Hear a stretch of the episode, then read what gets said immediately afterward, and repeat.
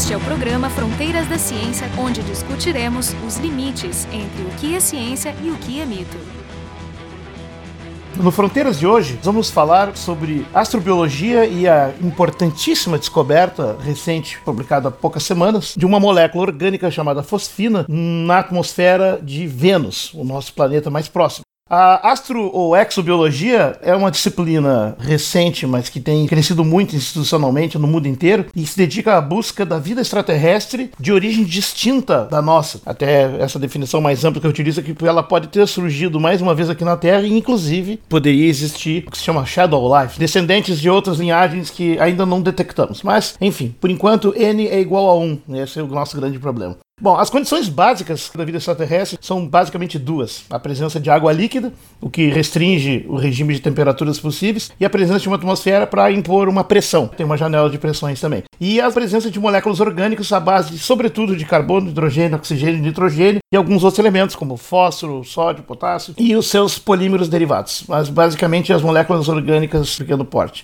Vênus, que é um dos nossos dois planetas irmãos, junto com Marte, e o mais próximo, e o mais parecido em termos de dimensões, mas não em termos de condições atmosféricas, foi um dos primeiros candidatos à vida em mil novecentos e sessenta e sete, que foi a década do início da exploração astronáutica do Sistema Solar. Morowitz e Sagan escreveram um artigo propondo uma hipotética existência de vida em Vênus na atmosfera elevada, ou seja, não na superfície, porque então já se tinha a informação, que antes não existia, de que a superfície de Vênus era um verdadeiro inferno. Pressões da ordem de noventa e duas atmosferas, né, temperaturas acima dos quatrocentos e cinquenta graus Celsius e um teor de ácido sulfúrico e outros componentes nada agradáveis elevadíssimo, ou seja, um inferno.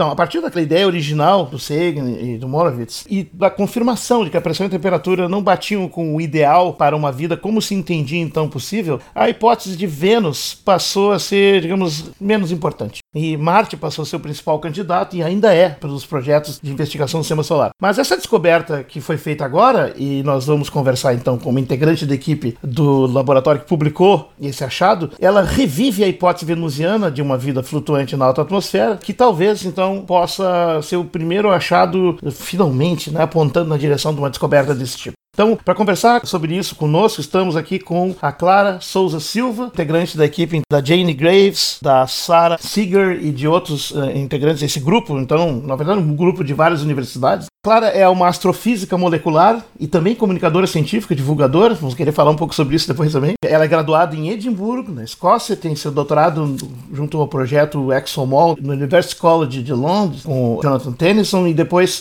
pós-doutoranda no M I T com a Sara Seager, trabalhando nesse projeto aí. O doutorado dela, inclusive, foi uma simulação do espectro da molécula da fosfina, uma enormidade de condições e fatores que a gente vai conversar um pouco, e, portanto, ela está tão envolvida com a fosfina, toda a sua formação, que ela, inclusive, recebe um carinhoso apelido, né, de doutora fosfina. Tu vai poder nos contar, então, um pouco mais. Para conversar com ela, estamos aqui a Carolina Brito, do Instituto de Física, e eu, Jorge Kielfeld, do Instituto de Biociências, do Departamento de Biofísica. Conta para nós como é que foi a história desse achado e o contexto em que ele se dá. Bem, eu, para começar, eu queria corrigir um pequeno detalhe, que eu saí do M I T a semana passada e agora estou em Harvard. Pequena mudança, porque é na mesma rua de, de Cambridge, um, mas agora sou, estou em Harvard, mas realmente estive no M I T durante quatro anos.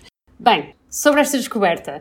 Eu já estou à procura de fosfina pelo universo há muito tempo. Eu passei o meu doutoramento realmente a estudar a fosfina e a ideia era procurar fosfina por toda a galáxia. Mas quando eu comecei a fazer o meu uh, postdoc uh, no M I T, comecei a explorar em detalhe a possibilidade de fosfina ser um, um bom sinal de vida. E há cerca de dois anos eu submeti um artigo um, que ninguém ligou nada a dizer a fosfina é um, um ótimo sinal de vida, é muito difícil de fazer e, portanto, se acharmos a fosfina num planeta habitável, então não há outra explicação para além do que a vida. E esta conclusão não, não tinha muita controvérsia, porque ninguém sequer sabia da fosfina, nunca ninguém tinha achado fosfina em lado nenhum, e a verdade é que eu estava a fazer simulações teóricas hipotéticas da presença de fosfina em exoplanetas, portanto planetas muito distantes que ah, andam à volta de estrelas que vemos no céu, e andava à procura e não tinha achado ainda, mas nem me passou pela cabeça olhar um, para Vênus, até que cerca de uns meses depois de eu ter submetido este artigo, um, ainda estava em revisão, recebi um e-mail muito estranho da Jane Greaves, que é uma astrónoma ótima de Cardiff, a dizer, ah, Clara, eu acho que achei fosfina em, em Vênus, isto é estranho, parece-me estranho.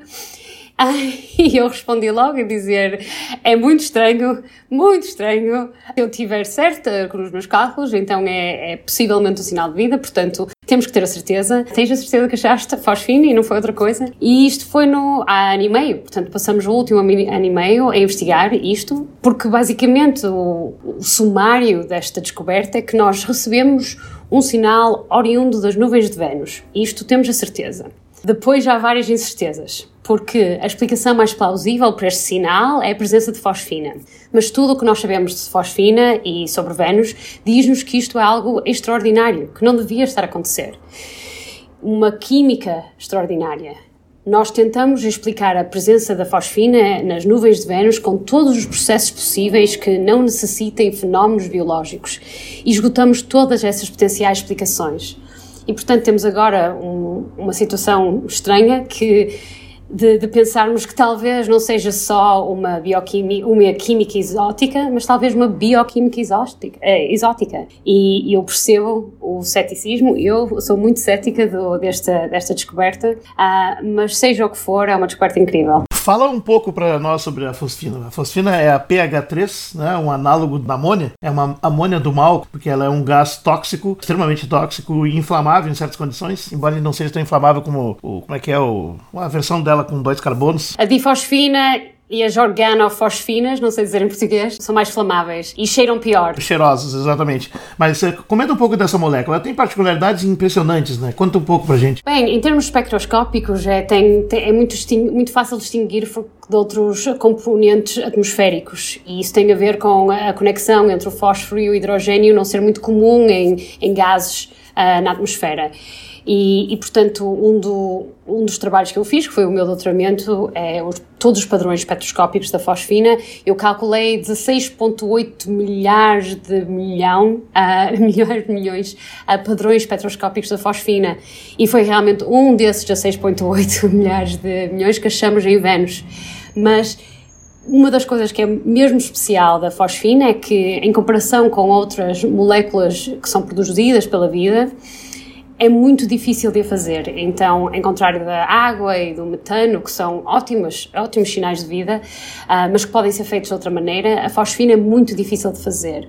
Aliás, mesmo a vida na Terra que faz fosfina, nós ainda não sabemos porquê ou como. Sabemos que faz, mas não sabemos porquê ou como. A única coisa que sabemos é que tem que ser com um custo, é um sacrifício para a vida fazê-la. E a vida não se importa fazer sacrifícios, mas o universo não faz sacrifícios. E, portanto, é muito mais difícil achar fosfina acidentalmente. E por isso é que é a minha, o meu indício de vida favorito. Esse, esse das, das vias moleculares de produção não foram estudados ainda nessas bactérias e arqueobactérias que produzem. Eu sei de pelo menos três que são produtoras dela. Mas não tem também uma pequena produção que é subproduto de processos industriais na indústria? Aí artificiais, portanto, nada geológico, portanto, não serviria também para explicar. O que, que tem da fosfina que se encontra na atmosfera terrestre? Que pelo que eu entendi, é uma parte por trilhão, é, é duzentas vezes menos do que tu encontraste em Vênus. As fontes delas são biogênicas, essas bactérias, com certeza, e também industriais. Quem que produz mais? Bem, isso ainda há discussão sobre quem produz mais. Há zonas em que claramente a produção maioritária é da vida, portanto, zonas na Antártica, há zonas em que não há grande capacidade industrial, há zonas em que é, é decididamente mais uh, influencial a parte industrial, portanto, zonas em que há muita agricultura. Mas mesmo esta parte por trilhão uh, é, é, é um... é rara, muitos sítios na Terra é só a parte por quatrilhão, nem sei dizer em português, e, um, e portanto é muito rara. E isso faz sentido, porque a vida na Terra não gosta de produzir fosfina na sua maioria. É só a pequena vidinha escondida que não usa oxigênio que produz fosfina. E os radicais na atmosfera da Terra destroem a fosfina. Portanto, está tudo contra a fosfina na Terra e mesmo assim conseguimos achá-la. Agora, em Vênus, se for, claro, em Vênus não são laboratórios industriais, de certeza, ah, eu posso garantir. E, portanto, E, portanto, se for vida, tem uma pequena vantagem sobre a Terra, que é que não há uma quantidade enorme de oxigênio, uh, que é basicamente incompatível com a fosfina. Eu te escutei num outro podcast já, a entrevista que tu fizeste, que foi muito legal, e tu tinha comentado nesse podcast que a fosfina tem umas, algumas assinaturas únicas, que na verdade qualquer molécula tem algumas assinaturas bastante particulares, né? Mas que a fosfina teria essa quantidade, sei lá, da ordem de bilhões, né, de assinaturas únicas que tu exploraste no teu doutorado, na tua vida acadêmica. E eu fico curiosa com, com o fato de que, por que esta molécula? Né? Então, assim, entre todas as moléculas que a gente poderia imaginar, entre tantas que a gente poderia imaginar, por que esta molécula que tu fizeste? Um, por que, que uma pessoa se dedica a estudar tão a fundo uma molécula? É só curiosidade acadêmica, que seria fantástico também, não tenho problema quanto a isso, não, não é uma questão de aplicabilidade, mas qual é a motivação, né, que leva uma, uma, uma pessoa a fazer um estudo tão detalhado sobre uma molécula? Bem, eu fiz essa pergunta a mim própria muitas vezes na minha carreira, porque eu já estou a trabalhar com a fosfina há, há mais de uma década e, e a maioria, assim, noventa e nove por cento dessa, desse período de tempo, hum, ninguém queria saber da fosfina. E, e portanto, eu, eu já me perguntei várias vezes, ó, claro, o que é que tu estás a fazer com a tua vida? Mas, mas agora valeu a pena. Hum, e, e a verdade é que a razão pela qual eu me dediquei à fosfina, uh, ao contrário de outras moléculas, foi porque me pareceu é incrível que, que houvesse uma molécula tão simples, portanto é a versão de fósforo de, de metano, mas é fósforo em vez de carbono. E, e nós sabemos tanto sobre uh, metano e água e o equivalente à amónia, portanto o equivalente que é o elemento mais hidrogénios. E não sabíamos da fosfina, isso parecia-me incrível, que nós como uma... como cientistas, como humanos, não tínhamos informação sobre uma molécula tão básica, tão fundamental, um, e, e, portanto, era preencher este, este buraco académico. Mas a razão pela qual eu me interessei na fosfina inicialmente foi por, porque foi detectada em Júpiter e em Saturno, e a razão pela qual tinha sido detectada, apesar de, de não fazer sentido, a, a, a, assim... ou inicialmente não fazia sentido achar a fosfina na atmosfera de Júpiter e Saturno, porque na zona em que se acha é muito frio e a pressão é, é baixa, e portanto a fosfina não devia ser feita, quimicamente não faz sentido. E no caso de Júpiter e Saturno, o que está a acontecer não é vida, de certeza. O que está a acontecer é uma, uma química estranha, mas não inexplicável. É que as profundidades destes planetas têm as zonas suficientemente extremas para fazer a fosfina, e depois a fosfina vem uh, a ser uh, uh, empurrada para cima uh, por, uh, por coisas violentas, na atmosféricas, movimentos atmosféricos violentos. E eu gostei imenso, achei isto quase romântico, esta, esta, este indício de, de violência na atmosfera destes planetas gigantes, uh, a presença de uma molécula que não devia lá estar. E, e eu sabia que não era vida, mas há uma certa... Uh, é uma, uma parte estranha desta, desta molécula, um sinal de algo estranho, e portanto pareceu-me completamente inaceitável nós não sabermos mais sobre esta molécula para podermos achá-la noutros sítios. E foi só investigando a fosfina que eu, eu li todos os artigos que tinham sido publicados sobre a fosfina, não havia assim muitos porque ninguém queria saber da fosfina, mas então aí comecei a ver devagarinho, havia artigos já há quase cem anos de pessoas mencionarem, quase sempre sem citações nenhumas, que tinham achado fosfina aqui, aqui, aqui na Terra, e pôr essa imagem, um, criar esta imagem da fosfina não só como uma molécula fascinante para perceber a dinâmica de planetas gigantes, mas fascinante como uma molécula associada com a vida. Foi um projeto de muitos anos que levou este artigo um, que mencionamos antes. Claro que mesmo assim, com este trabalho todo, ainda ninguém queria saber da fosfina, e eu já há muitos anos que estou a dar palestras a audiências aborrecidas um, a dizer a fosfina é um ótimo sinal de vida, e, e agora valeu a pena, mas, mas eu nem sempre tive a certeza que estava a fazer a coisa certa. É a resposta mais curta à tua pergunta. Na verdade é interessante essa história, porque tendo uma sorte, entre aspas, porque foi uma sorte de quem já tinha uma experiência na, nessa molécula. Será que existem outras moléculas que poderiam nos dar, nos dar pistas? Sim, sim. Aliás, uma grande parte do meu trabalho é exatamente tentar responder essa pergunta. O meu grupo do M I T, de, do qual eu já saí agora mesmo na semana passada, tentou fazer uma lista exatamente de todas as moléculas que podiam formar uma uma biosfera.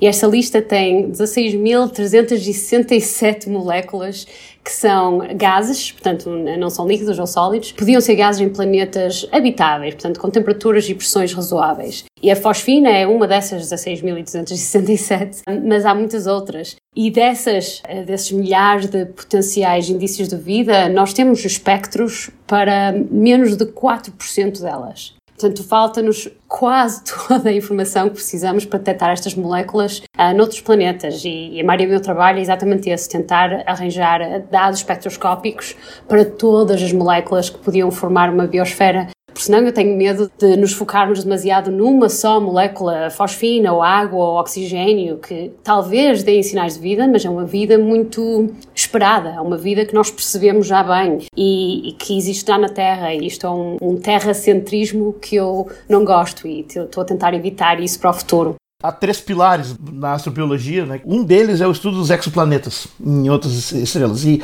esses exoplanetas estão fora do nosso alcance tecnológico por muito tempo, quiçá para sempre.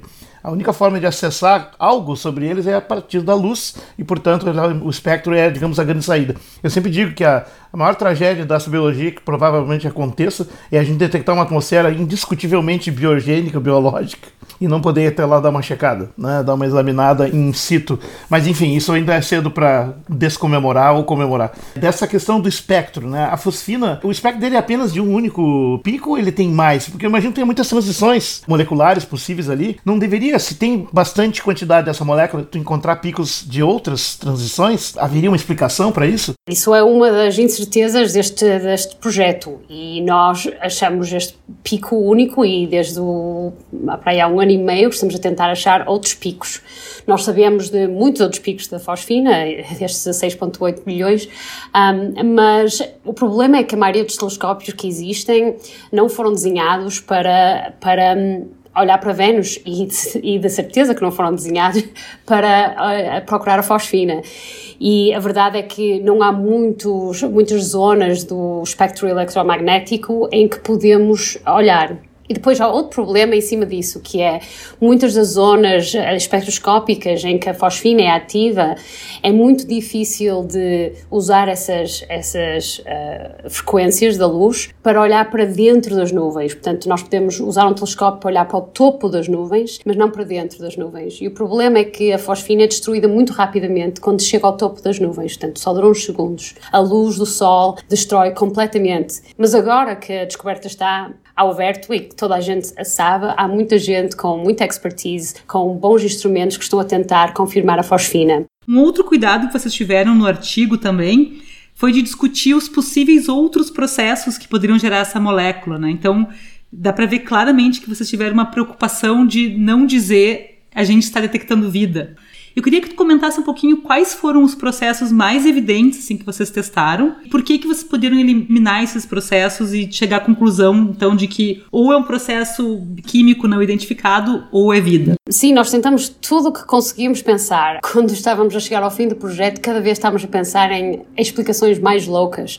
Mas no início começamos por explicações não loucas. Portanto, podíamos usar termo- termodinâmica para explicar a criação de fosfina. Não, e tentamos tudo. Uh, Uh, o que podíamos e nada chegou perto. Depois tentamos fotoquímica. Fotoquímica faz coisas estranhíssimas em muitos planetas e, e Vênus não vai ser exceção. E tivemos vários modelos fotoquímicos que, independentemente, chegaram à mesma conclusão, que não podia ser feito. E isto faz sentido, porque em termos termodinâmicos a fosfina não é fácil de fazer. Portanto, o fósforo e o hidrogênio não são elementos que querem estar próximos uns dos outros. Eles detestam-se, e o fósforo prefere muito mais estar com oxigênio, o hidrogênio prefere muito mais estar com carbono, para fazer metano, ou oxigênio para fazer água. E a verdade é que muito pouco hidrogênio uh, é na atmosfera de Vênus. A atmosfera de Vênus não, não é reduzida. E, portanto, quando excluímos estes processos, uh, diríamos, naturais, estes processos espontâneos, uh, que faz sentido não poderem fazer fosfina, começamos a pensar de outra maneira, a, a pensar a maneira como a vida faz a fosfina aqui na Terra é introduzindo imensa energia. A maneira como a fosfina é feita nas profundidades de Júpiter e Saturno é exatamente isto, é muito calor, muita pressão. Portanto, será que há sistemas estranhos, violentos, que conseguem criar, mesmo temporariamente, uma, uma situação extrema que possa criar fosfina e depois simplesmente a fosfina acumula até chegar às quantidades que vimos? Claro que isto começa a ser um processo muito difícil de excluir todas as potenciais fontes de, destas situações extremas.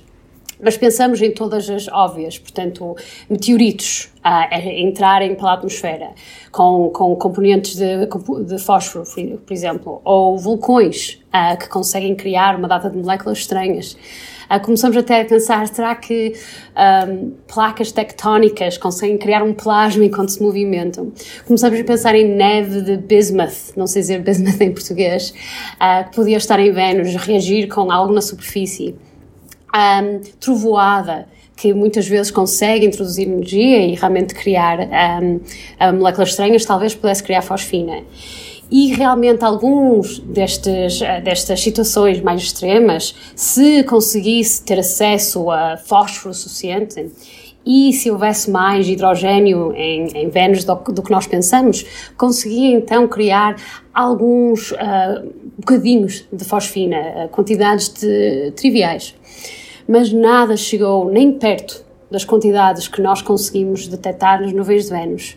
Portanto, nós chegamos a uma altura em que tudo o que nós estávamos a pensar já era mais louco do que vida, então aí paramos e estamos à espera que o resto da comunidade científica nos diga: ah, mas se introduzires isto numa situação destas, com estes erros, consegues chegar lá. Até agora nada, e, e nós submetimos um artigo, um manuscrito, Um, ao mesmo tempo que saiu as notícias, que eu não sei se leram, mas é cem páginas de todas as descrições de... Uh, basicamente nós perdemos a cabeça a tentar explicar de qualquer outra maneira do que a vida, e, e nós tentamos ter muito cuidado com a maneira como divulgamos a, a notícia, mas... A verdade é que nós estamos numa situação que, que me lembra do, um, do Conan Doyle, do Sherlock Holmes, que é quando tu eliminaste todas as possibilidades comuns, uma das possibilidades que restam, mesmo que seja implausível, tem que ser a verdade. E estamos nessa fase da descoberta, e por isso é que é tão entusiasmante. É interessante tu mencionar esses vulcões, porque esse ano mesmo saiu publicado uma série de artigos mostrando a presença de vários vulcões ativos, inclusive... se acredita, vários deles, e na superfície de Vênus, coisa que há poucos anos atrás nem era imaginado, né? Esse, e, e mecanismos envolvendo uh, geotermia, processos geológicos, eles são sempre surpreendentes, né? Tem muita coisa para testar. Sim, e a verdade é que nós sabemos pouquíssimo sobre Vênus, e é, é bem possível haver algo ainda mais estranho, mas todos os cálculos que nós fizemos foi usando a, a, as... as aproximações mais conservadoras que conseguimos fazer. Portanto, quando consideramos vulcões, consideramos um número máximo, com a atividade máxima, com acesso a fósforo máximo. E ainda assim não conseguimos. Acho que o único método que conseguiu chegar perto era quatro horas de magnitude ainda de diferença ao que achamos. E uma das coisas que mencionou foi a necessidade para a água, para ter acesso ao hidrogênio. Não há muita água em Vênus, aliás, há pouquíssima água. É um dos problemas... para a vida, que se existir, se existir vida em Vênus, um dos problemas é a falta de acesso à água. Uh, nas nu- as nuvens de Vênus são mais secas de qualquer zona sequíssima na Terra, e mais ácidas que qualquer coisa na Terra. E, portanto, é, há pouco acesso ao que é preciso para fazer hidrogênio, para fazer fosfina, e há pouco, poucas situações em que dê para fazer em quantidades sérias. Muito ligada nas questões de mudanças climáticas, né? E a gente sabe que a, a grande questão de mudanças climáticas é a composição atmosférica da Terra, né? Que o homem foi alterando com o tempo, e os grandes vilões são os gases de efeito estufa. E esses gases de efeito estufa são vilões porque eles têm modos de vibração que são da ordem da mesma frequência que a Terra reemite, né? E eu fiquei curiosa ao ler esse trabalho, pensando se a fosfina também seria um gás. Esses vinte partes por bilhão que vocês detectaram e os, e os modos de vibração dessa molécula poderiam estar associados de alguma maneira com a temperatura do, do planeta? Ou... Essa foi a primeira vez que eu tive esta pergunta, portanto, parabéns. No meu artigo original, que saiu agora em janeiro, uma das perguntas que nós tentamos responder era: se um planeta hipotético tivesse suficiente fosfina, será que o efeito de estufa da fosfina podia em si mudar a temperatura do planeta? E, e realmente isso foi uma pergunta que um dos nossos revisores fez, eu nem tinha pensado nela, e tivemos que tentar uh, descobrir, porque ninguém sabe qual é o efeito de estufa da fosfina. Portanto, esta é a primeira, a primeira resposta. Mas há maneiras de estimar este valor e, portanto, nós tentamos. E realmente, como todas as moléculas têm um certo efeito de estufa, umas mais que outras, claro, a fosfina tem também algum, mas é muito pequeno. E nas quantidades que foi achada em Vênus, não pode ser responsável pelo efeito de estufa. E o efeito de estufa em Vênus é, já é estudado há bastante tempo por pessoas que, se, que sabem muito melhor que eu, e é mais ou menos percebido. E, e foi, claro, uma tragédia para, para Vênus, porque costumava ser muito mais habitável, mesmo na superfície. Mas há uma lição aqui, claro, para a Terra, em que ah, nós não temos nenhuma razão óbvia para termos um efeito de estufa, mas eu diria que os grandes vilões são a indústria que está a produzir estas moléculas. As moléculas, coitadinhas, não têm culpa nenhuma, a culpa é toda nossa. Clara, esse, toda essa experiência de estar assim, na ribalta da fronteira do debate científico, uma descoberta fascinante e extremamente promissora, que abre uma série de discussões, aponta uma série de desconhecidos que vai estimular muita pesquisa e estudos a partir daqui, é, portanto, indiscutivelmente importante, né? Eu queria saber um pouco do impacto pessoal disso, assim, no sentido de tu estar desenvolvida também, inclusive com comunicação científica, com divulgação científica, como a gente chama aqui. Te agarrou, digamos, te pegou nesse, nessa interface, e eu queria que falasse um pouco desse impacto pessoal e também quais são os, os projetos aqui pra gente e quais seriam os próximos passos. Sim, tem sido estranho, porque eu tento comunicar ciência durante a minha carreira toda, mas a verdade é que a área do meu trabalho deixa-me na obscuridade. Ninguém quer saber das pequenas moléculas a que eu me interesso e, e portanto, eu não estava nada preparada para esta, diremos, pequena fama. Ah, portanto, muito, muito mal preparada para a atenção que, que recebi. Estou simplesmente contente que a comunidade e o público está interessada em astrobiologia e a minha ciência em específica. E, claro, estou entusiasmada que o público goste da minha moléculazinha que, que parece tão horrível, mas, afinal, um, portou-se muito bem em termos profissionais. Agora, eu espero que o futuro uh, seja mais obscuridade. As pessoas vão se esquecer disto rapidamente, eu presumo, e vão, um, vão se entusiasmar com algo novo, e eu vou continuar a, a investigar cada uma dessas dezasseis mil trezentas e sessenta e sete moléculas, tentar convencer mais gente nova a juntar-se ao, ao, ao campo de estudo e tentar perceber estas moléculas e explicar sempre que tenho um estudante que diga: ah, eu não quero fazer essa molécula, ninguém, ninguém se interessa nessa molécula, eu vou contar a história de ninguém se interessava na fosfina e agora olha o que aconteceu. Portanto, eu estou entusiasmada com o futuro, mas eu presumo que o meu nome não, não se vai ser lembrado daqui a umas semanas. Não, duvido. Esse projeto Exomol, que tu trabalhaste no teu doutorado, é o que levantou esse número total aí de moléculas? Não, esse foi um grupo de bioquímicos aqui no M I T. Ah, tá. Porque o Exomol, eu imagino que seja simulações moleculares, de moléculas orgânicas e vias possíveis. Exatamente, mas uma de cada vez. Portanto, cada doutorando, cada estudante tem que se dedicar a uma molécula. Portanto, eu era a senhora fosfina e depois consegui o meu doutoramento, portanto agora sou a doutora fosfina, mas tínhamos um, um senhor amónia e um senhor água, aliás, dois senhores águas, uh, e um senhor um, formaldeído, não sei dizer formaldeído. Formaldeído. Exato, e todos agora somos doutores, mas na altura não é. Queríamos saber mais até do teu trabalho de divulgação, eu vi o teu site.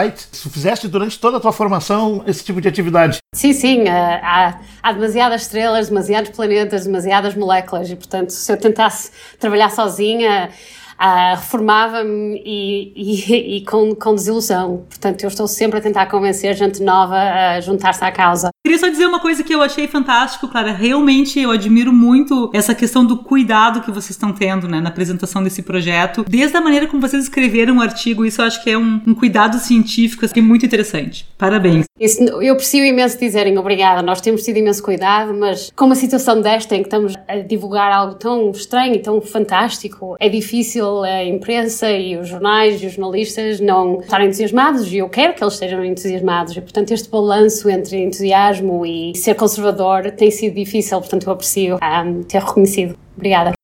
No Fronteiras de hoje, nós conversamos com Clara Souza Silva, pesquisadora do grupo que descobriu, anunciou a descoberta de uma molécula chamada fosfina na atmosfera de Vênus, talvez um dos principais bioindicadores potenciais de vida extraterrestre e que é uma das descobertas mais importantes dos últimos tempos. E com ela estivemos conversando aqui a Carolina Brito, do Instituto de Física, e eu, Jorge Kielfeld, do Instituto de Biociências. O programa Fronteiras da Ciência é um projeto do Instituto de Física da U F R G S.